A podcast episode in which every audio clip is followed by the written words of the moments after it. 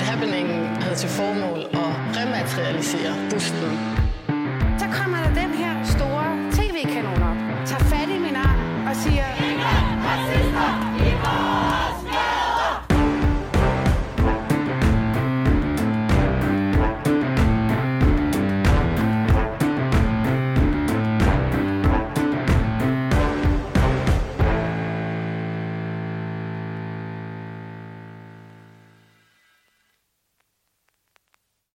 Velkommen til Baby og Boomer, og velkommen til en herlig dag i identitetspolitikkens tegn.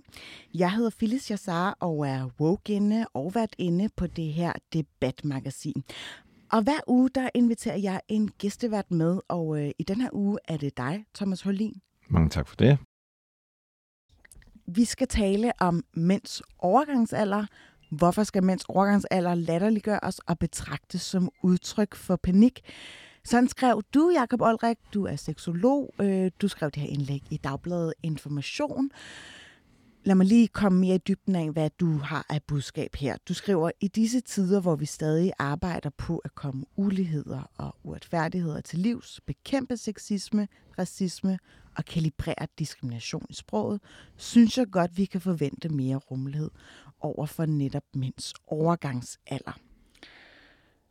Så nu spørger jeg bare lige dig helt åben og ærligt. Hvor er det helt præcis, du mener, at øh, ja, mænd bliver latterliggjort i deres overgangsalder? Jamen, det er jo egentlig meget nemt at svare på, fordi hvis man spørger, hvad overgangsalder er, så tænker vi per definition på en kvinde. Og hvis vi påpeger af en mand, der er i samme alder, og spørger, hvad vi så skulle kalde ham, Mm. så vil vi kalde det for en, der er i panikalderen. Øh, og ordet panikalder er jo sådan set, hvis vi skal tale om diskrimination i sproget, så kan man sige, så, di- så diskriminerer det jo en mand, som jo også har sine overgange. Øh, ja, Og, og de her overgange her, hvorfor er de behæftet med noget tabuiseret? Det tror jeg, der er mange perspektiver på. Altså, der er jo forvejen sådan et ret smalt øh, identitetsrum at være mand i, som er forholdsvis, alt efter hvor succesfuld man nu kan være til at leve op til det, øh, forholdsvis snæver, og som jo handler om at præstere og være noget, have en tegnebog, eller store muskler, eller være kendt, eller rig, eller et eller andet, som Mm. der ligesom er det traditionelle, også patriarkalske måde at, at udtrykke sig på. Og det er jo noget, som der er, øh, er kan man sige, samfundsmæssigt er direkte i kontrast til det, der sker for mænd, når vi indtræder i vores middelalder, altså i en mere modne alder. Så øh, ja, for det første er der jo en masse fysiske ændringer, som mange, jeg i hvert fald også opdaget, at der er virkelig mange, der slet ikke tænker på. Øh, og måske fordi de ikke er lige så tydelige som kvinder, altså som jo ligesom træder mere markant ind i deres overgang, og det er meget eksplicit, det der sker. Altså det hormonelle... Det er hormonelle, men mænd gennemgår jo en lige så stor hormonel forandring. Den er bare strukket over meget længere tid, og, øh, og har på den måde ikke den samme synlighed. Altså, når man er i min alder, så 50 år, så har man faktisk sådan gennemsnitligt halveret sin testosteronproduktion. Og det kan, er der både fysiske konsekvenser af, det er der psykiske konsekvenser af, og det har også en samfundsmæssig konsekvens. Du sammenligner jo lidt den her mission med at sætte øh, spot på øh, overgangsalderen med øh, ja, nogle andre sociale uretfærdigheder, såsom racisme og diskrimination. Ikke? Hvorfor er mænd, der går i overgangsalder, den oversete minoritet? Det er øh, ikke, fordi der ikke også er andre, der er overset, og der, man kan da også... Øh, altså, det er jo ikke verdens vigtigste emne. Der sker så mange forfærdelige ting rundt omkring i verden. Så hvis man sætter det op på sådan en, en skala, så er det klart, at så bliver det jo et lidt mindre betydeligt problem. Men derfor er det jo alligevel et problem for den enkelte mand, som står med de her ting, og måske står alene med de her forandringer, og som måske stadig fra samfundets side har de samme forventninger og krav til sig, fra hans kone eller manglende kone på samme. Altså, der optræder jo en frygtelig masse problemer øh, for mænd, der er over 50 år. Altså, vi tegner jo virkelig dårligt i alle statistikker, sundhedsmæssigt, fysisk, socialt osv. Altså, så, så det er jo noget, der er i virkeligheden ret væsentligt, at vi får fokus på. Mm. Sådan så den enkelte mand faktisk også har muligheden for at øh, træde ind i de her forandringer på en mere positiv måde. Så det er faktisk en offentlig debat, som ikke rummer selve narrativet om mand, der går i overgang. Jamen det synes jeg da lige præcis, at det, som min kronik den påpeger, og som den reaktion, den har fået, øh, altså på den måde er jeg meget glad for den reaktion, selvom den er, er trist og meget personligt minded, så viser den jo lige præcis det, jeg skriver, at det er et tabu og noget, man simpelthen ikke kan tale om, fordi vi skal have lov til at kalde mænd i 50 år for patetiske, og nogen, der er i panik, og nogen, der bare skulle tage sig sammen. Mm. Har han ret i det? Jakob Olrik, nu spørger jeg dig, Ja, Thomas, som ja, også lidt ja, er i panikalderen. Ja, ja, ja, ja, ja, men, men jeg synes jo ikke, at øh, jeg har jo ikke oplevet at blive kaldt i panikalderen selv, eller øh, oplevet det selv, så derfor så, så, øh, så har jeg lidt, øh, altså jeg har svært ved ligesom at se, hvor, hvordan at det ligesom skulle sammenlignes med, hvad kan man sige, øh, diskrimination, eller øh, øh, at, altså den der racisme og, og den slags og manglende repræsentation og sådan noget der. Det synes, men jeg synes, at der er, ligger der et kæmpe øh, problem i, i et samfundsmæssigt problem i, hvordan at øh, mange mænd, altså der var et, jeg tror en genstart her forleden dag omkring øh, mænds ensomhed, ikke? og det, det, det, det, det er der nogle emner, som vi skal tale om, og vi skal gøre noget ved. Det er jo, øh, og så synes jeg for øvrigt, at, øh, at så skal alle jo have lov til at leve, altså præcis øh, som de vil, og at øh, jeg synes ikke, at man skal kalde det, hvad kan man sige, panikagtigt, hvis man vælger at have en øh, yngre kæreste, og jeg synes, at præcis det samme skal hvad det hedder, gøre sig gældende over for kvinder, som jeg i øvrigt tror bliver, hvad kan man sige, Nu meget mere. Nu refererer du lige til også noget, øh, som er årsagsforklarende til den fordømmelse, som øh, Jakob øh, faktisk åbner for mm. i, i, i kronikken. Og den bid af det tager vi faktisk lige lidt Okay. senere, fordi Okay, undskyld. nu skal, holder ja. vi os bare totalt konkret til overgangsfasen. Jo, jo, jo. Så blev mændene sat på Ja, plads. Ja, det var godt. Det var godt nu. Øh, fordi at, så vil jeg nemlig ringe til Svend Åge Madsen. Det er Svend Aage Madsen. Hej Svend, du er igennem radioen. Er det chef, øh, psykolog og mandeforsker? Ja, eller for, forskningsleder hedder jeg egentlig nu, øh, fordi jeg ikke er chefpsykolog Nå, okay. i, i en klinik. Så, men det, det gør ikke så meget. Der er ingen, der lægger mærke til det. Vi taler om mænds overgangsalder lige nu. Ja. Og øh, jeg vil meget gerne få dig til at sætte et par ord på. Altså, mænd oplever jo ikke øh, altså, hormonel overgangsalder i samme dur som kvinderne, men hvad er det så for en overgangsalder, de oplever? Ja, man kan jo diskutere, om mænd skal have en overgangsalder, fordi kvinder har en. Fordi at man har jo hele tiden let efter, om kvinder nu har, øh, eller om mænd nu har en overgangsalder, når nu kvinder har. Så når, når mænd ikke har det, altså det handler jo om, at kvinders kønshormon, det daler pludselig omkring der fra 45 til 55 eller et eller andet, som man kalder overgangsalderen. Så har mænd en ens fald igennem hele livet, som man kan sige, så er mænds liv en gang over en gang, en gang overgangsalder hele livet igennem. Så det, jeg tænker på med overgangsalder, det er jo, når vi kommer ud for noget, der ændrer vores liv, vores livsperspektiv og vores måde at være i livet på, som ligesom siger, det sætter en ny pil for, for, for den fremtid, man har foran sig. Og, og der er der jo en overgangsalder, som jo gælder for både mænd og kvinder. Det er, når de bliver forældre. Det er jo vel den største forandring, vi har i livet. Og så har mænd jo også en overgangsalder, der kan handle om det der med, når man ikke længere er hvad skal man sige, på toppen i arbejdslivet, eller kan se, at nu, nu, nu er der ikke mere fremgang, måske nu skal perspektivet til at blive anderledes, nu er man ikke den, som, som står forrest i alt det, man laver, fordi der er nogle unge nogen, der kan mere og er klogere og dygtigere og stærkere end en selv. Det er i hvert fald det, man allermest har snakket om med overgangsalder for mænd. Mm. Men man kan nok sige, at den, som har den største effekt, det er jo, når mænd i det hele taget holder op på arbejdsmarkedet. Det er jo nok det, som vi i vores psykologiske arbejde ser som, som den voldsomste overgangsalder. Og hvorfor er den så betydningsfuld? At den er jo så betydningsfuld, fordi at, at, hvad skal man sige, arbejdet for mange mænd har jo struktureret hele deres liv. Hvornår står man op om morgenen? Hvornår går man i seng? Hvornår har man ferie? Hvornår har man, er man sammen med andre? Hvornår har man betydning i samfundet med det, man går og laver? Og pludselig en dag, så forsvinder alt det på én gang, fordi det har været knyttet til arbejdet. Og for mænd har arbejdet, og er arbejdet stadig i meget høj grad en central del af deres identitet, og også der, hvor de har relationer til andre mennesker, og, og, og hvor man ligesom kan, kan styre det, eller hvad skal man sige, det ligger lige for alt det sociale, man skal. Og det er pludselig væk. Og så ved vi, at rigtig mange mænd har ikke så meget kompetence til, hvordan, hvordan opbygger man så et liv på det her tidspunkt? Altså kompetence, siger du bare, at de bliver øh, dogne og knævende? Nej, det nej, de har ikke lært. Altså, det, der sker jo meget tit det i mange parforhold. Det ved jeg ikke, om I har hørt om, men i hvert fald, at når man flytter sammen, så var det ikke længe inden, at kvinden overtager alle de sociale ting med barnedåb og fødsel, det, fødselsdage og bryllup og inviterer også mands familie til at komme. Og det tager hun sig af, og, og han kommer gerne og kører også ned på genbrugsstationen med det, der skal væk og alt sådan noget. Men, men kvinder udvikler bare rigtig meget kompetence til, hvordan, hvordan danner man sociale relationer.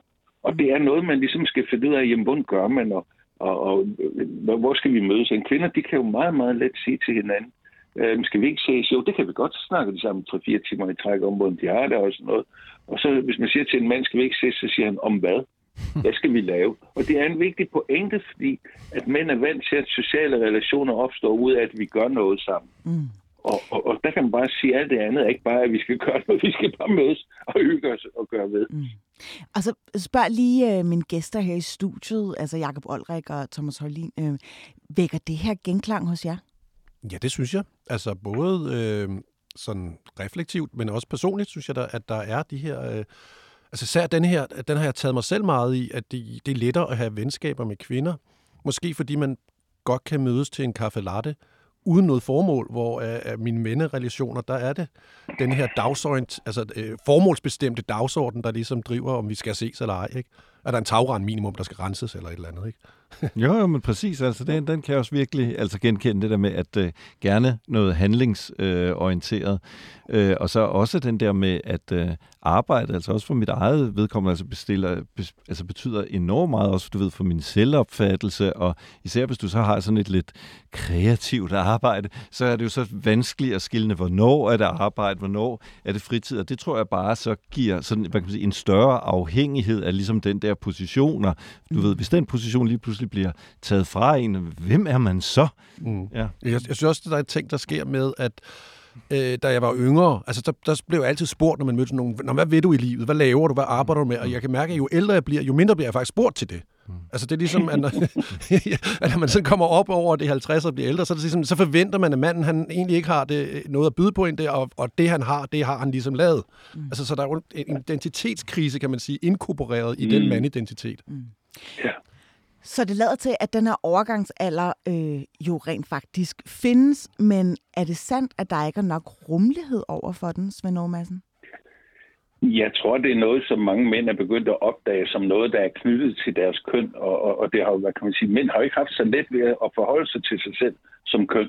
Altså det har man jo i høj grad opdaget, eller det har kvinder jo opdaget, det har vi alle sammen opdaget. Det kan man få rigtig meget ud af at se sig selv som et køn. Og der har mændene jo nok, mens kvinderne de har kæmpet for ligestilling og frigørelse, så har mange mænd siddet lige så stille og håbet, at det ikke betød noget for dem. Mm. Men, men nu kan vi jo i høj grad i dag se, at der er nogle særlige punkter, som, hvor mænd har nogle særlige problemstillinger, som det kan være vigtigt at gøre opmærksom på. Og der tror jeg, man måske i de her år kan sige, at det som, hvis kvinder har haft et frigørelsesprojekt, der hedder for uddannelse, og det har de jo gjort i allerhøjeste grad og overhalet mændene langt, så kan man måske sige, at mændenes frigørelsesprojekt måske i høj grad handler om fællesskaber og nære relationer. Altså, hvordan kan mænd styrke deres liv ved, ikke afhængig af andre, men med, eller af arbejdet og den slags, men, men i deres liv få bedre relationer. Og, og, og der synes jeg ikke, man skal forklare det, at man kan godt få gode relationer ved at lave noget sammen. Altså, jeg tror, man kan roligt sige, at, at nære relationer, de, de opstår med, med mennesker i mange sammenhænge, for mange mænd sker det når de laver noget, øh, og, men de bliver lige så gode og stærke, de relationer. Men Svend, du har faktisk også læst Jakob Olriks øh, kronik mm. i Dagbladet Information, ja, ja. og der bliver det jo faktisk nævnt, at en relativ ja, ny, eller i hvert fald øh, en ny partnerrelation øh, øh, er med til ligesom, at sætte lighedstegn ved, at der er nogen, der ligesom er fordømmende over for mandens øh, panikalder eller overgangsalder. Har, eller mener, synes du, at Jakob Olrik har en væsentlig pointe der? Altså, ja, det, det, det er svært for mig at sige. Man kan sige, at, at der er jo en, en form for, for nogen, der ser lidt ned på hver gang, men viser et eller andet følelsesmæssigt, om det så er panik eller, eller sorg, eller hvad det kan være. Altså, jeg tænker bare på, her inden for de sidste halve år har vi næsten ikke snakket om andet end mænd, der græder. At først var det så var det kronprinsen, der blev kaldt en tudeprins, og så var det fodboldtræneren, der sagde, nu hyler jeg igen, og så var det en, en badmintonspiller, der hulkede og hans mor siger så, og hans mor siger, det gør han altid, han hulker altid. Så sådan nogle, nogle ting, synes jeg, der er foregået meget, og jeg blev ringet op af, af aviser og tv hver eneste gang, der er en mand, der er trådt frem og græder. Mm. Så jeg tror, det er svært at gå ud og vise stadigvæk, at, at man kan have nogle problemer, som for eksempel panik, eller hvad det nu skal være. Ikke? Mm. Men jeg vil også sige, at, at vi er jo også i en diskussion, det er det her program vel også et udtryk for, at nu diskuterer vi, nu snakker vi om det, og på den måde så er vi også hvad skal vi sige, begyndt at, at se på det og reflektere over det, og, og jeg tror, der er store forandringer i gang i det med at være mand i, i de her år. Godt. Kan du have en god dag? Tak i lige måde. Hej.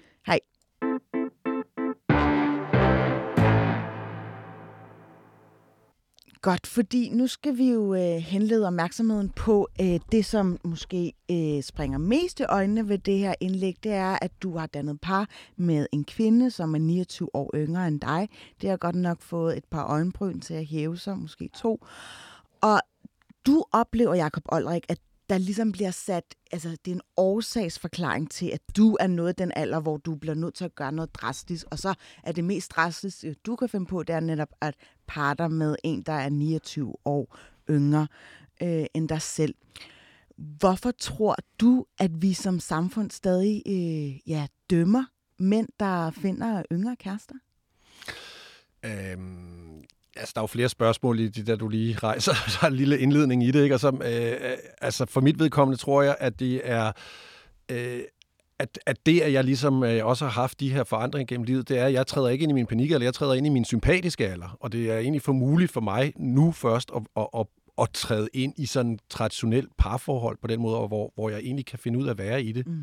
Det har altid givet mig myrekryb og lidt klaustrofobi, og jeg har måske også været meget sådan singlernes øh, frontfigur og, og, talt for øh, parforholdet i bund og grund af sådan en parkeringsplads for ikke? Altså, øh, så, så der er noget udvikling, der har været i mig, så jeg egentlig først har været klar til det nu. Øh, er det så bliver en, der er så meget yngre, det, det er egentlig ikke et valg ud af alder. Altså, det er jo ikke det, der har været prioriteten. Det er ikke ligesom det, der har stået på kærestejulemandens ønskeliste. Det er øh, det, er det blevet, og, og der er opstået en, en, en dyb kærlighed ud af det. Og i det, der rammer det jo selvfølgelig et, øh, ja, et stereotyp altså på noget, som, som øh, provokerer enormt meget.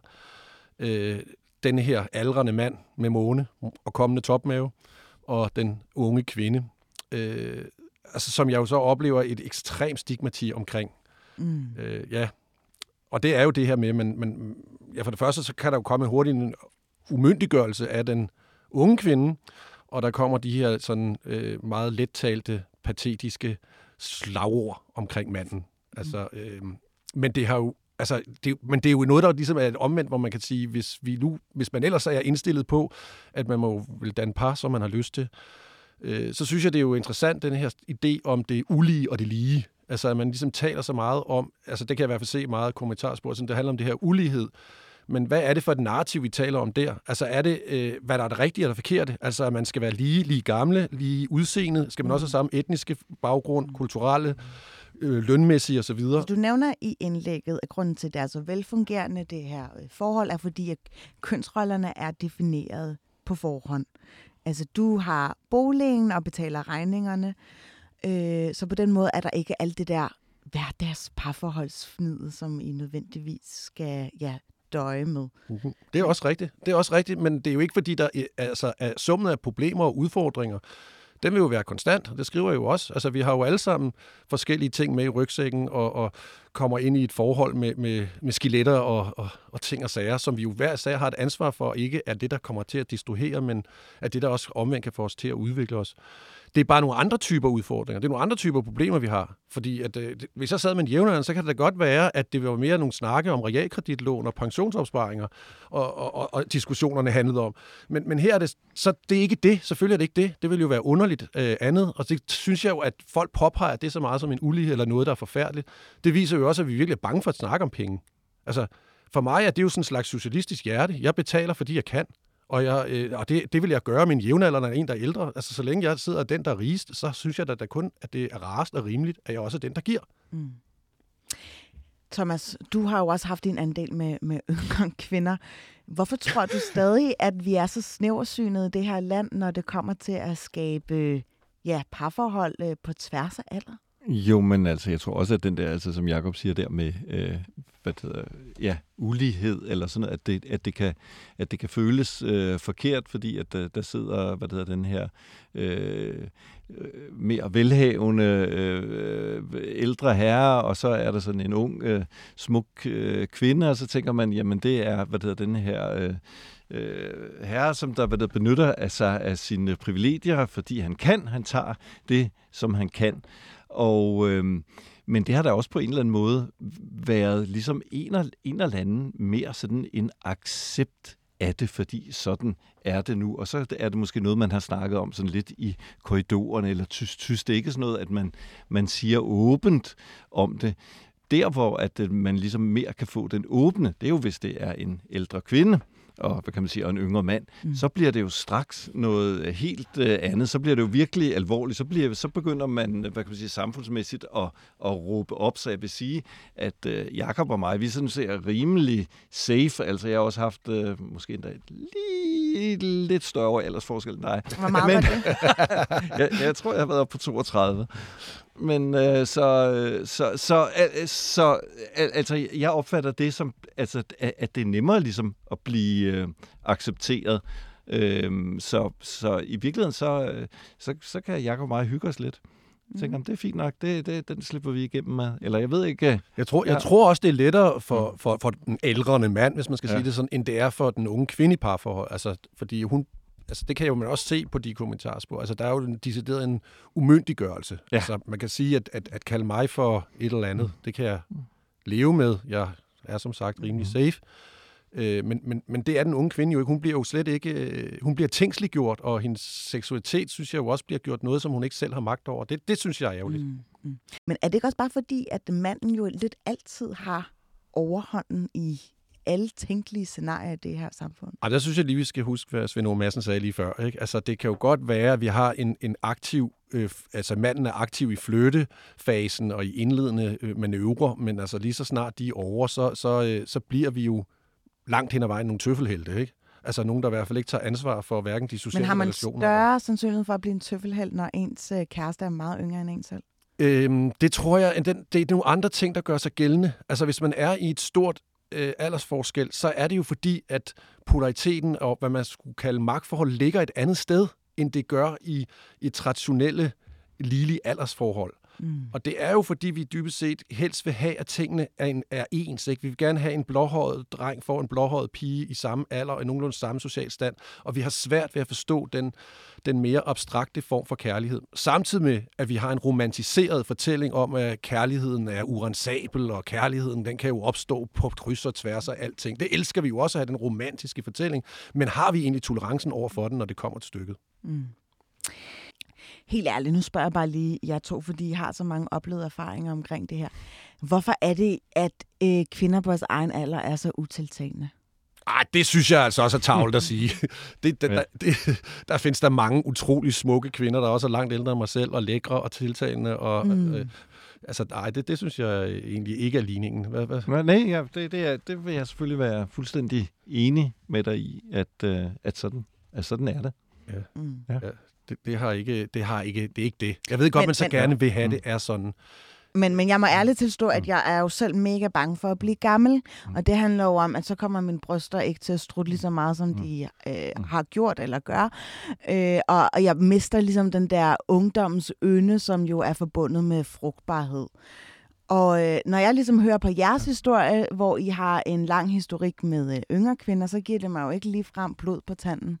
Nå, men altså, det, det er jo der, hvor, hvor, hvor, jeg, hvor jeg synes, at man skal prøve også at vende den om. Altså, jeg havde jo, øh, eller min mor, hun, hun bare øh, gjorde, gjorde faktisk det, at hun øh, blev kæreste med sin bedste venindes 17-årige øh, hvad kan man sige, øh, søn. Okay. Altså, så, så, så altså, det er muligt, ja, men det er muligt at, at, at, at, at gøre det øh, på, på andre måder, mm. og, og, og, og jeg tror, at, det, det, at, at vi skal være mere åbne over for at, øh, og det var også derfor, jeg nævnte, se det der MILF Manor, det er fucking fedt. Det er altså, et det er et program, reality-program, der kører på Discovery+, Plus, øh, hvor man netop øh, har, hvad kan man sige, de ældre øh, kvinder. Og jeg synes jo, at nu er det også, øh, der er hele den her historie om den, øh, hvad kan man sige, voldsomme seksualitet i den alder, så er det jo, så, så passer de jo ret godt med Præcis. yngre mænd. Mm. Altså, jeg synes jo, at, det- at det der med, jeg vil jo kun opfordre øh, ældre kvinder eller kvinder på min egen alder til at se, når man, hey, nu er du blevet så gammel, så, så, du, så har du hele spektret fra din egen alder, eller måske øh, ældre, og så øh, ned til, øh, du ved, de der 20'er, eller hvordan, det er. Ikke? Mm. Det vil jeg Altså, at du har et kæmpe, et, øh, i stedet for at se øh, det, det som noget meget begrænset, at man skal være meget ens, så se seksualitet som noget, hvor du øh, øh, kan udfolde dig på mange måder. Og helt ærligt, jamen jeg bliver sgu da også gammel, og jeg er da hvad det hedder, betydeligt grimmere, og, hvad det hedder, og min krop forfalder. Men det Så betyder det jo ikke, at jeg ikke har man lyst. har en ung, øh, lækker kæreste ved siden af, ikke? Jamen altså, det er altid lækkert med en, øh, med en lækker kæreste. Altså 100, 100 procent sikkert. Mm, mm. Men, det- men øh, ja. Jeg synes også, i stedet for at man ligesom prøver på, og i, i en idé, om man selv er meget frisindet, og så prøver at holde, tingene fast i nogle snævre rammer, så lader sig inspirere af det i stedet for. Altså det ville da være øh, fantastisk, hvis kvinder kunne slippe sig selv fri, og netop give sig selv lov til også at kigge den anden vej, når du sidder og taler om frygten for at være, blive gammel. Altså da jeg var ung i 20'erne, der havde jeg selv øh, kvinder og kærester, der var øh, 15-20 år ældre end mig selv. Altså der kan være noget meget givetigt i at være sammen med de store aldersforskelle Mm øh, på mange forskellige måder. Og det vil da være fantastisk, hvis kvinder, de i stedet for måske at blive så forarvet, jeg ved ikke, om der er en til en ligning i det her, det er det, det, er det samme, men at man måske lader sig inspirere i stedet for, og, og, og tænker, gud, jamen, hvis mænd kan tillade sig det, hvorfor skulle vi så ikke også kunne tillade det sig også det som kvinder? Mm. Jeg har læst alle mulige forskellige psykolog, sociopsykologiske forklaringer på, hvorfor mænd øh, gerne bliver tiltrukket af yngre kvinder. Og nogle af dem mener, at, at det er fordi, at man har haft øh, nogle moderkomplekser, som gør, at man øh, faktisk ikke er, er moden nok emotionelt til at date kvinder på ens egen alder. Og jeg mindes også min egen psykolog, som jeg nok er den mand, jeg har haft længst forhold til nogensinde. Han sagde til mig, at øh, mænd emotionelt piker i en alder af 47. Ja, men det er jo også, altså, det er jo, det er jo, det er jo på en måde også lidt indover. Det er jo en ting, ikke? Og man kan jo sige så mange ting om de her ting. Og, øh, og komme med alle mulige øh, psykologiske diagnoser ned over det. Det, det. det har vi en generelt lidt en tendens til, når vi kigger på folk, ikke? at hun skal tabe sig, og hun skal lade være at spise en kage, og han er lidt, lidt for stresset, og han har vist damp og så videre. Altså, vi kaster os omkring os med diagnoser på os selv og på andre. Det tror jeg, at vi skulle gøre os glæde os, og vi vil gøre os selv gladere og mere frie, hvis vi ligesom droppede lidt os og være så diagnosefixeret. Altså, Mm. fordi selvfølgelig, vi har jo altid noget. Vi har altid, og alle sammen noget Men hvordan ville I have det selv, hvis en af altså, jeres døtre kom hjem og sagde, jeg har sgu fundet en gammel mand. Men altså, min datter kan da komme hjem med alt muligt. Hun kan jo komme, altså, i de her tider kan man jo komme hjem og altså, øh, opleve, altså, her forleden havde jeg oplevet sådan, øh, er det okay, at de kommer og spiser med? Og så sagde jeg, ja, hvor mange? Så kiggede hun underligt på mig og fornærmet. Og så sagde hun, en. Ikke? Og det var en diadem. Ja, ikke? Altså, og, og, og hvor man oplever jo alt muligt underligt, som, som i min verden, jeg ikke forstår, men jeg skal da ikke stille mig til fordømmende eller have meninger om det. Jeg kan stille mig nysgerrigt og undersøgende til det. Altså, og, og det gør, gør jeg, prøver jeg. Altså, Det kan godt være, at jeg bliver forundret og ikke helt kan finde ud af, hvordan det hænger sammen. Men det, det er da den eneste måde, vi kan have tilgang til alt det fantastiske nye, der sker i den her verden. Mm.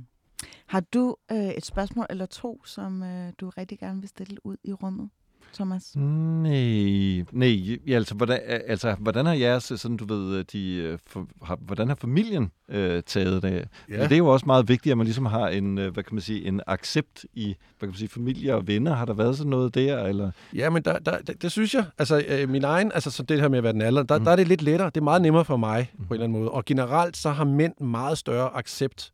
Altså, de modtager dem. Der er ikke rigtig nogen skeptisk, hvor kvinder, de, øh, kvinder i, min egen alder, de, de, de bliver meget øh, skeptiske. For min kærestes vedkommende, der vil jeg sige, der har været et indløb. Og det forstår jeg godt, altså, fordi der, der er, det, altså, det, er, det er jo noget andet at være den unge, der skal præsentere en, der er på alder med sine forældre. Øh, så der har ligesom været et indløb. Øh, men jeg har da bestemt indtryk af, at, øh, at, det, at jeg oplever en accept i, i dag. Og, I, i, I hendes vennegruppe? i, i øh, familie- og vennegruppe. Okay, okay. ja. I dag, men jeg, Mm. jeg synes, der har, været et, der har været et indløb. Okay. Mm. Måske er det det stadig for nogen, men altså, det er jo også fair nok. Jeg synes, der, hvor det har været sværest, det er jo nok min egen datter. Altså, det, det, er, det er nok den, der sådan er den største nød at knække, fordi de er jo faktisk øh, jævnaldrende, og, øh, øh, og det skaber så, det kan jeg virkelig godt forstå, altså, øh, at, det, at det skaber nogle underlige placeringer i relationen og sådan noget. Men Ja. omvendt, så vil du måske også have det lidt underligt, hvis hun kom hjem med en, der er snart fyldt 50. Nej, det vil jeg have lettere ved. Altså, det, det vil jeg have lettere ved, end, end at være datteren. Altså, det, der, der er noget med nogle forskellige... Øh, altså, jeg kan leve mig ind i det på den måde, hvis jeg var 20 år, og min mor kom hjem med en på 20 år og sagde, det er så din nye papfar. altså, at det, det vil jeg have svært ved at respektere. Mm. Altså, jeg vil, jeg vil, der vil, altså, nu har jeg også altid været rebel, så jeg tror, jeg vil reagere ret udadvendt og rebelsk på det. Mm. Så, så, øh, så, så det kan jeg godt identificere mig med, den, den øh, rumstering, der kommer inde i ens indre univers af det. Mm. Øh, og det, er- det vel noget andet, end hvis hun kom hjem med, med en. Jeg vil kigge, uanset hvad hun kommer hjem med, om det så er en giraffe og kalder det hendes kæreste, så vil jeg kigge på, om det er noget, der gør hende glad. Mm. Og hvis det er noget, hun er glad i, og, og får hende til at vokse, så, så kan jeg da kun støtte op omkring det. Mm. Selvfølgelig skal vi også være åbne over for kvinder, som dater meget yngre mænd. Og det tror jeg ikke, vi er som samfund overhovedet, fordi der er et eller andet sådan, der er internaliseret i, at vi øh, tror, at, at, at øh, i et parforhold, så er det jo stadig lidt øh, manden, der skal være grundforsørger. Ja, men, men det er jo i virkeligheden mange af de problemer, også alle de problemer, som Svend Åge nævner, handler jo også om vores alt for kønnede tilgang til alting. Ja. Fordi er det i virkeligheden kønnet, der er det bestemmende her? Mm. Altså, der tror jeg, det vil være meget frigørende at lade være at være så besat af mand, kvinde. Selvfølgelig ligger der alle mulige årsager til, at vi gør det, men jeg tror, at måden at komme væk fra det er en meget mindre tilganget kønnet, eller meget mindre kønnet tilgang. Og der ligger måske også en anden ting, og det er jo øh, i et kvindens egen identitetsopfattelse af kærlighed og valg af partner. Altså der kan vi jo se, at kvinder vælger typisk at gifte sig, og der er en par med en, der er ældre, og en, der har større social stand. Og det kan jo godt tale ind i det der med, at man, at man vil have en mand, der er lidt større end en selv. Altså et eller andet her, hvor man måske ikke helt omvendt som kvinder har givet slip på, på, på den identitet, som, som man jo samtidig også øh, hader, at vi mænd, og det er sådan lidt gamle patriarkalske øh, skygge, der ligger inde i kærlighedsøen. Så, ah, ja. Skide godt. Øh, tusind tak, Jak- Jakob Olrik, fordi du gad at komme ind og øh, fortælle om din kronik.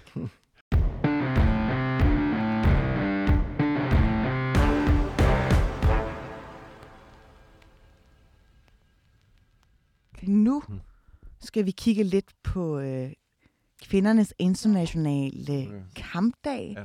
Og med i studiet til at snakke om det, der har jeg Emma Nopidan Nielsen. Yes. Du studerer retorik og kønsstudier på Københavns Universitet, og så er du debatredigerende på Dagbladet Information. Og også velkommen til dig, Jennifer Tondorf. Men du er creative storyteller og dokumentarist. Okay, vi skal faktisk helt tilbage, fordi øh, grunden til, at jeg havde kaldt dig, Emma, for eksempel, det var, at du har lavet et opslag på Instagram. Og hvis du lige skal tage øh, Thomas og lytterne i hånden, som ikke har set dit opslag, hvad handler det så om? Jamen, øh, sidste år faktisk på samme dag som i dag, den 8. marts, der skrev jeg et, øh, eller der postede jeg et opslag med øh, en fortælling om min mor, som er ægteskabsmigrant fra Thailand. Det vil sige, at hun er flyttet fra Thailand til Danmark øh, og blevet gift med en dansk mand for at kunne få mine brødre herop øh, og give dem et bedre liv. Og jeg så ikke rigtig min mor repræsenteret i mainstream-feminismen, og jeg så hende ikke rigtig repræsenteret i mediebilledet. Så jeg begyndte ligesom at gå i dybden, eller gå ind i hendes historie, for at, øh, at fortælle den. Øhm, og jeg har ligesom oplevet, hvordan at min mor, for da jeg var helt lille, altid har ønsket sig at være en mand. Øhm, fordi hun blev øh, tvangsgift i Thailand. Og det var altid havde været mænd, der bestemte over hende. Men for min mor var det også altid mænd, der var frie og selvstændige og stærke. Så på en måde så foragtede min mor mænd, men hun misundede dem også virkelig meget, for hun ville gerne have alt det, de gerne ville have. Men jeg begyndte ligesom at tænke over, at, at mainstream-feminismen havde også brugt, sammen med min mor egentlig også, og mig selv, lang tid på at idolisere de her mænd, i stedet for at tænke over, hvad vi kvinder kan. Det min mor har gjort hele min opvækst, har været, at hun har lavet mad, og hun har passet børn, og hun har gjort rent. Hun har været min families altså sådan, grundstolpe. Og det er hun aldrig blevet krediteret for. Og det synes jeg, hun skulle gøre os. Eller ja, det vil jeg ligesom gerne øh, skrive om og kreditere mm. hende og fortælle, hvor stolt jeg var mm. af hende. Og du nævner lige det her med mainstream feminisme. Prøv lige at forklare, hvad, hvad tillægger du det? Ja, altså øhm, tit når folk spørger om øh, jeg er feminist, så siger jeg, at jeg er øh, intersektionel feminist, som jeg også tænker, vi kommer ind på lidt senere, fordi at feminisme ligesom bare ikke er én gren. Der, der findes på en måde mange forskellige grene af feminisme, der kæmper for forskellige ting. Så også tit, når, jeg, når folk selv siger, at de er feminister, så spørger jeg også dem, men hvad for en slags feminist er du?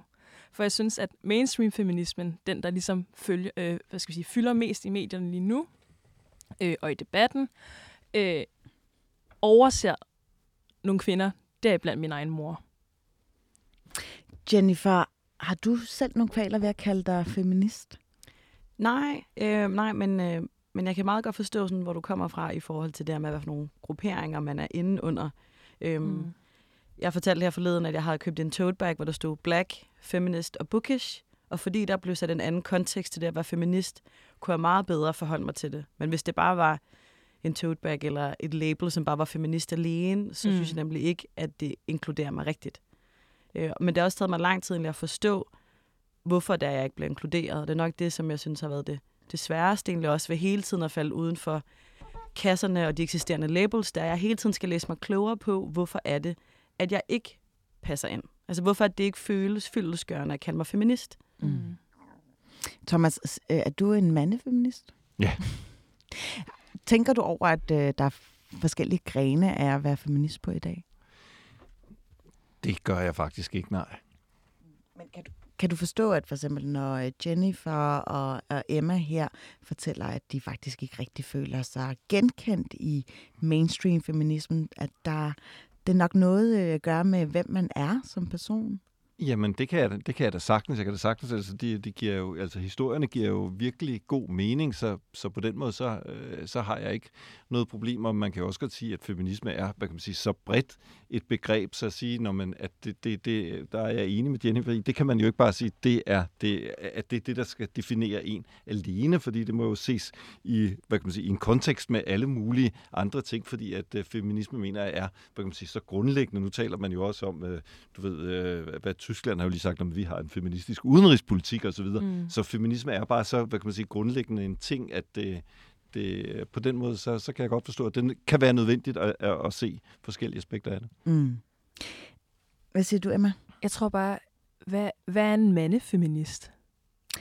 Ja, det er også lidt nysgerrig på. Ja, ja nu, øh, nu var det dig, der, Nu var det mig, der sagde det. Men så jeg sagde bare, altså jeg vil bare sådan bekende mig til feminismen som, øh, altså det som jeg opfatter øh, feminismen øh, mm. som, det er jo ligesom et, øh, et opgør med faktisk en meget kønnet tilgang til tilværelsen, at sige, at der findes manderoller, der findes kvinderoller, og, og mænd de kan noget særligt, og vi har ikke meget respekt for mange af de ting, som vi har øh, forbundet med øh, kvindelighed, for eksempel omsorgsarbejde og sådan noget. Mm. Det bliver ikke øh, betragtet som vigtigt, og måske altså som... Det bliver ikke værdisat. Mor, det bliver ikke værdisat.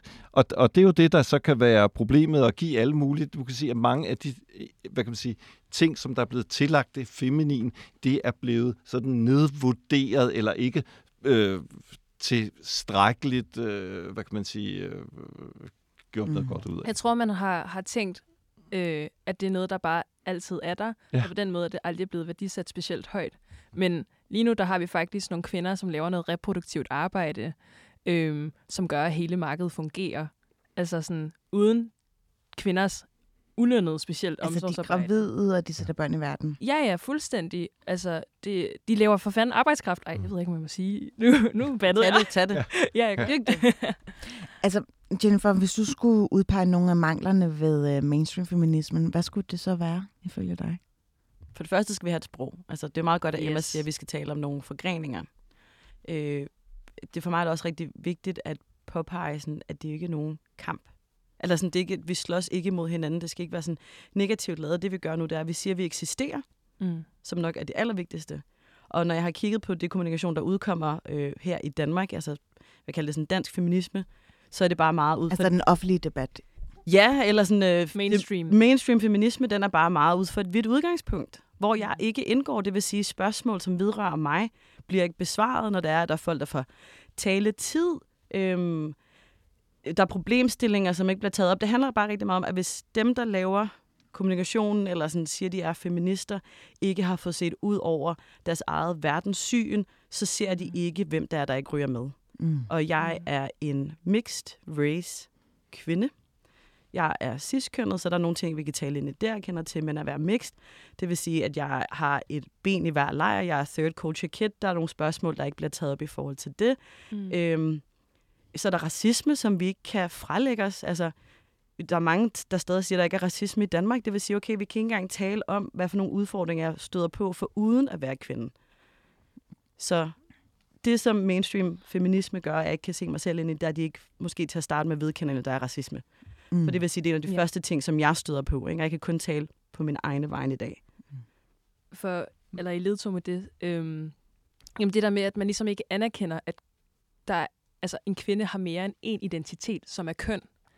At så kan du sige, at racisme spiller os ind, klasse spiller os Mm. ind. Du har nogle helt andre vilkår. Ja. Øhm, det synes jeg helt klart, mainstream øh, feminisme-debatten mangler. Jeg synes, et helt konkret eksempel på det er, øhm, under valgkampen sidste år, der lavede øh, Nyborgerlige et øh, forslag om, at øh, danske, eller hvad hedder det, au pair-kvinder fra Filippinerne, øh, når de havde øh, været her i to år, så kunne de blive i Danmark og arbejde i omsorgssektoren, Mm. for så at blive hjemsendt bagefter. Mm-hmm. Sagen er bare, at der var ingen udtalelser i nogen medier fra de her au pair-kvinder, debatten handlede om. Så synes jeg bare er et meget, meget konkret eksempel på, hvem det er, der får taletid, og hvem det er, vi taler om, øh, når vi snakker om feminisme. Ikke?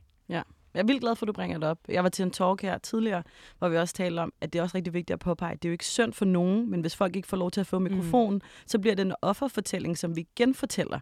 Ikke? De her kvinder kommer fra et land, hvor det er rigtig, rigtig hårdt, så de skal være taknemmelige for at komme til Danmark, for så at kunne arbejde i nogle tilfælde underbetalt med dårlige arbejdstider. Men lad os lige, mens de nu engang er her, udnytte deres arbejdskraft, for så at sende dem hjem. Præcis, det er komplet udnyttelse. Altså, der er Men de her, øh, hvad skal jeg sige, ulige forhold, der er ved altså kvinder, som måske ikke ligefrem er ressourcestærke, eller som, som øh, ikke tilhører den talende klasse, er grunden til, at de måske ikke får nok mediebevågenhed, det er jo fordi, at der er nogle andre type feminister, som er bedre til at sælge varen. Ja, jamen det er det jo helt klart, ikke? Og så er det jo også spørgsmålet om, hvordan får du sat det ind i, hvad kan man sige, i en kontekst, som der gør, at du kan få øh, mediebevågenhed øh, ved det. Altså nu er jeg jo selv sådan, øh, du ved, tv-konceptmager, så jeg lavede øh, en, en, en, hvad kan man sige, en fortælling om øh, au pairs og deres øh, danske, øh, hvad kan man sige, øh, au pair øh, mødre, som der så prøver at tage til øh, øh, eller ikke Thailand, men øh, det, det er jo alt sammen på Filippinerne, og at hvor man ligesom prøver at, at også altså opleve tingene, og hvor de også øh, får øh, ord, som man kan godt gøre det, men generelt set så er det jo nogle stemmer, som der ikke bliver hørt, og hvorfor bliver de ikke øh, hørt? Øh, fordi at øh, der ikke er, hvad kan man sige, en interesse for os, fordi man bare betragter det som noget, der er. Ligesom du kan se, at hvis vi kigger på sådan noget som migrantarbejde og sådan noget, hvem er, hvor er migrantarbejdernes øh, stemme i Danmark? Den er ikke eksisterende. Men det er jo også fordi, at vi medier, nu er jo bare en øh, dødelig studenter med hjælper på information, men vi medier har jo ansvar for at give dem en stemme. Det er os, der sidder og gatekeeperne. Mm. Altså, Jamen, en ting er medierne, men noget andet er også ligesom, øh, hvordan, øh, ja, altså sociale medier, hvordan folk ligesom øh, får likes. Likes er jo en valuta, en tilkendegivelse af, hvor populær man er. Mm. Og noget, jeg lagde mærke til her ganske for nylig, var en person ved navn øh, Katrine Dias, mm. som havde siddet på et badekar og øh, har taget et billede af sig selv, hvor hun græd. Og øh, grunden til, at hun græd, budskabet var simpelthen, at hun øh, simpelthen synes, det er så forfærdeligt for øh, de kvinder, der er ufrie. Altså hun nævnte for eksempel de iranske kvinder og de afghanske øh, kvinder. Så kan man måske vende det opslag på hovedet og sige, hmm, at hun har jo på en eller anden måde skabt fokus om sig selv. Mm. Altså hun har taget et billede af sig selv, hvor hun sidder og græder. Hun kunne jo sagtens have lagt et billede op af de her kvinder, som det egentlig vedrører. Så, så det er jo med til at underbygge, at der er helt klart også en kamp om dem, der løber med opmærksomheden. For det første, så er der sindssygt meget på spil. Det skal vi lige huske. Mm. Altså Katrine spiller med nogle helt andre kort, end øh, for eksempel, hvis vi skal tage kvinden, der er i au pair, øh, branchen. Hun er kommet til Danmark med en fortælling om, at hun skal arbejde på en vis måde. Øh, hun har gjort det for at få nogle penge. Og hvis hun udtaler sig, kan hun så risikere at blive sendt hjem. Bliver hun så gjort til besværlig?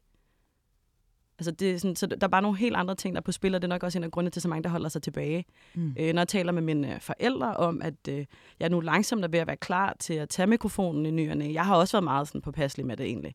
Øhm, så siger min mor sådan, Jennifer, du skal passe på med at tale for meget om racisme, mm. fordi det kan være, det bliver svært for dig at få et arbejde. Det synes jeg bare sådan siger alt. Ikke? Jeg har en, øh, en, været en semi-akademisk øh, baggrund, øh, jeg taler flydende dansk, jeg har et pas, jeg burde ikke være bange for noget, men jeg kan så godt forstå, hvor min mor kommer fra. Og det er noget, jeg hele tiden har i baghovedet. Mm. Altså, øh, jeg tænker ikke, at jeg er besværlig at ansætte, men jeg har oplevet, at folk er på pas med at ansætte mig. Og det er jo vel netop øh, de ressourcestærke kvinder, som skal begynde at tale om altså dem, som ikke umiddelbart har adgang til medierne. Og så er spørgsmålet så bare, hvorfor gør de ikke det? Det er fordi, at mainstream-feminismen er et studie i narcissisme. Øh, jeg tror, det er Bill Hooks, der har sagt det engang. Øhm, det er meget godt sagt. Ja, fordi at, at det, det er nogle forskellige kampe, de forskellige kvinder kæmper. Og man kan sige, øh, det Jennifer lige har sagt, øh, kan jeg bare virkelig godt se for mig selv. Jeg kunne huske, at jeg købte en gang en, øh, en trøje, hvor der stod anti-racist på, og så sagde jeg, mor, må jeg ikke tage et billede af dig i den? Og så var hun mm. bare sådan her, nej, jeg er bange for at blive smidt ud af landet. Ja. Øhm, ja, ja. ja, vi og griner sådan, nu, ikke? Men ja, ja. det er jo ment i fuld ja, ja. alvor. Ja, ja, og sådan, ja, ja, min mor sætter ting på spidsen, men det, det, det er sådan, hun forstår det. Og sådan, jeg tænker bare, der, fuck, hvor er jeg blind? Eller sådan, selvfølgelig har du den frygt. Og jeg tænker, at nogle gange er de ting for svære for folk at sluge, at der faktisk sidder reelle øh, altså mennesker og kvinder, minoritetskvinder, der, der skal kæmpe med sådan nogle ting, og ikke bare kæmpe med, at der er nogen, der tager dem på røven på arbejdet. Derudover vil jeg har lige en til kommentar at sige, ikke? det er også, at i Danmark har vi også den ting med, at hvis du taler dårligt dansk, så har vi en forståelse, ikke? og nu siger vi, fordi jeg også er dansk statsborger, og jeg er også blevet skolet i Danmark, mm. har vi en forståelse af, at hvis folk ikke taler ordentligt dansk, jamen så er de ikke særlig kloge. Mm. Jeg, jeg, kan, jeg har ikke talt på, hvor mange gange, at der har været øh, folk, der har mødt min mor, og så været sådan her, wow, hvor taler hun godt dansk. Ja. Øhm, og har, sådan, har tænkt, det var et kompliment, men det har jo bare egentlig været sådan en, nå jamen, det regner jeg umiddelbart ikke med, hun gør. Ja. Og derfor tager jeg hende ikke seriøst. Ja. ja. Så det vil bare sige, at det der med så at have en stemme og så bruge en mikrofon, ikke, kan også være virkelig, virkelig svært, hvis der er folk ikke hører, hvad du siger, man hører, hvordan du siger det. Mm. Jeg tænkte på, øh, Emma, du skriver også i det her opslag på Instagram, at du har idoliseret mændene i dit liv. Hvad ligger der i det? Jamen, der ligger lidt det i det, at øh, jeg er den yngste lille søster øh, med tre øh, store brødre.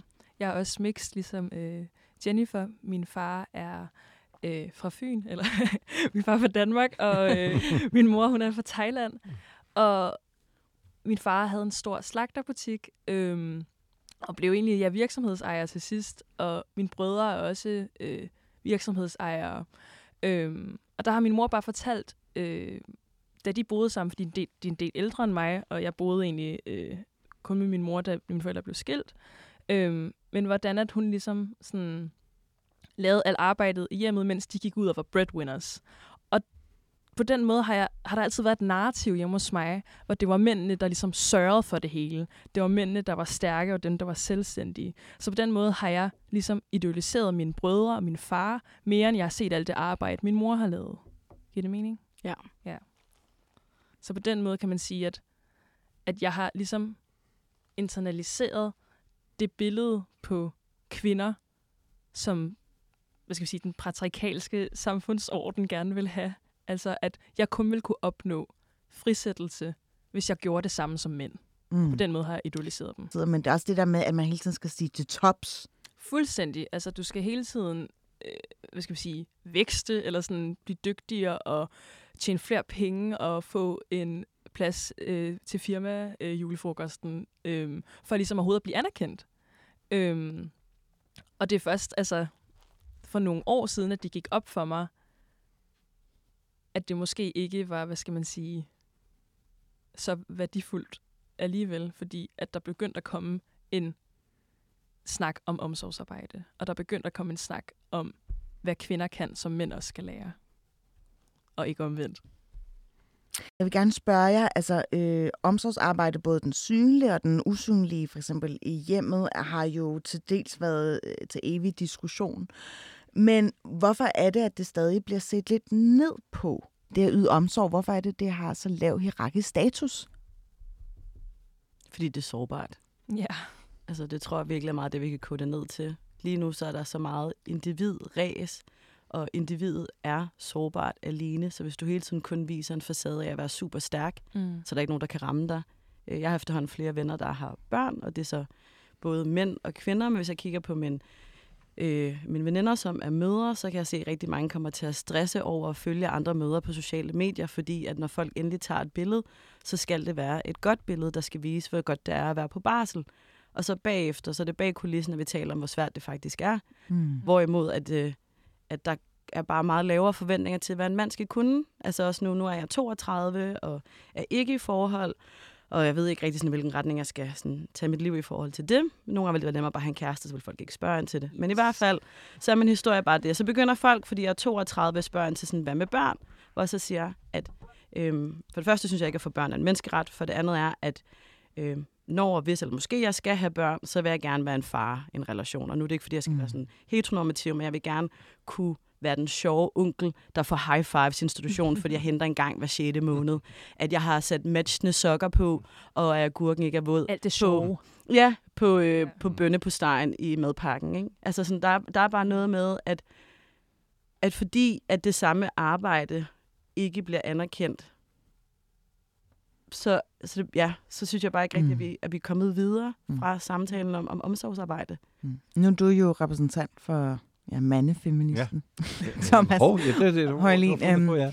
anerkender du det der med, at det er nemmere at være mand i dag, end det er at være kvinde? Jamen, Især det er det, ja, og, og, og det er også det, som man skal gøre. Jeg skal jo også anerkende, at jeg på sin vis er racist. Altså, jeg får en masse, hvad kan man sige, fordel ved det, men fordi at det ligesom bliver forkert, eller derfor din mor ikke tør tage det her, øh, den her t-shirt på, det er fordi, at vi har den her forståelse for, at vi er ikke racister. Racisme eksisterer ikke, og det er jo fordi, vi ikke vil anerkende virkeligheden, som den er. Og hvis du ikke står med en virkelighed, som der bliver anerkendt som reel, hvordan kan du så forandre på den? Fordi hvorfor skal vi forandre på noget? Der er jo ikke noget problem. Så det gælder jo om, at man virkelig får en stor, stor forståelse for problemet, fordi at før at du har den forståelse, så kan du heller ikke ændre på det. Og der er det jo, medierne har et kæmpe kolossalt ansvar. Der har vi det kæmpe store ansvar, og kan vi så finde ud af at leve op til det? Og hensynligt ikke. Altså, fordi vi kan jo Nej. Se, at de her debatter, de rykker sig jo desværre ikke. Vi taler om det, men der sker ikke forandringer nok. Og jeg tror bare, at medierne må... Hvor, så kan du sige, hvorfor gør medierne det så ikke? Det er jo fordi, at medierne, de tænker meget på majoritet. De tænker på, hvad er majoriteten? Hvor er det? Fordi vi skal have en rigtig mange seere, vi skal have rigtig mange læsere. Hvordan er det? Og så kommer du til at negligere øh, minoriteterne i det der. Så derfor så er en af de helt væsentlige ting, det er faktisk, at der bliver stillet meget større krav til vores industri, til tv- og filmindustrien, til medierne. Tænk på, hvor meget statsstøtte vi, vi giver. Det er jo en støtte, som der skal øh, gavne hele befolkningen. Mm. Det er jo ikke kun majoriteten. Og når vi har et kæmpe problem om det her, så skal, der, så skal staten gøre hvad noget gør ved vi det. så for, at folk skal lytte mere? Eller hvad, Vi har hvad heldigvis en kulturminister, som jo er begyndt i hvert fald at tale om det og tager det alvorligt. Så det, det, det, det synes jeg i hvert fald er et fremskridt. Jeg talte med ham forleden dag. Jeg synes faktisk, han er super fornuftig. Jeg håber virkelig, at øh, der kan komme til at ske nogle ting. Fordi det jo handler om, at vi som stat skal stille nogle krav til de medier, som vi betaler. Det er jo skatteyderne, der betaler for det. Mm. Vi har som stat, vi, vi skal gøre noget ved det. Mm. Og så skal vi også gøre det mere tilgængeligt, så at få arbejde inden for de der øhm, lukkede mure. Jeg vil gerne lige sådan til at bande, ikke? Men altså, når det er, at ligesom når der er bare ser ud på en måde, så er der ikke kun et glas loft, så er der også glas væg, ikke? Men det er sådan noget panserglas, du bare ikke kan slå igennem. Mm. Nu var jeg lige oppe og kigge på kantinen, der var, der var ikke nogen, der lignede mig. Jeg sad... Så, og bare for at sige, det er også ja. Ja. det kommunikationshus, jeg, jeg er i lige nu, ikke? Mm. Og, så er Mm. det jo, og jeg er glad for, at du Mm. tager den her. Fordi, Men det er også et borgerligt desværre- hus, vil jeg gerne lige nævne. Ja, Ja, det er ikke Øhm. bedre på... Øh, ej, nu ved jeg ikke, om jeg får tæsk det her, men det er ikke bedre på information. Så Det er det jo ikke, det er det jo ikke bedre, om, om mange af os, som du ved, er sådan dejligt venstreorienteret og frigjorte. I virkeligheden, så har vi ikke, så har vi jo heller ikke taget Men er det ansvaret ikke for endnu os. mere hyklerisk? Ja, endnu mere hyklerisk, og det er faktisk, og det, derfor det vil jeg da gerne øh, hvad der, stille mig op og fortælle om, hvor flov jeg er over, at det først så sent i min øh, hvad det hedder, karriere er gået op for mig, hvor stort problemet er. Thomas Olin, tusind tak, fordi du gad at agere min gæstevært i den her kavalkade af forskellige debatter, og også tusind tak til dig, øh, Jennifer, Og nu ser du bare lige dit hele navn, fordi jeg har det ikke skrevet, ind, øh, skrevet ned i mit manus. Maria Matos Tondorf. Maria Matos Tondorf. Og også tusind tak til, til dig, Emma Norbidan Nielsen. Tak fordi I gad at komme ind og fortælle om øh, ja, mainstream feminismen.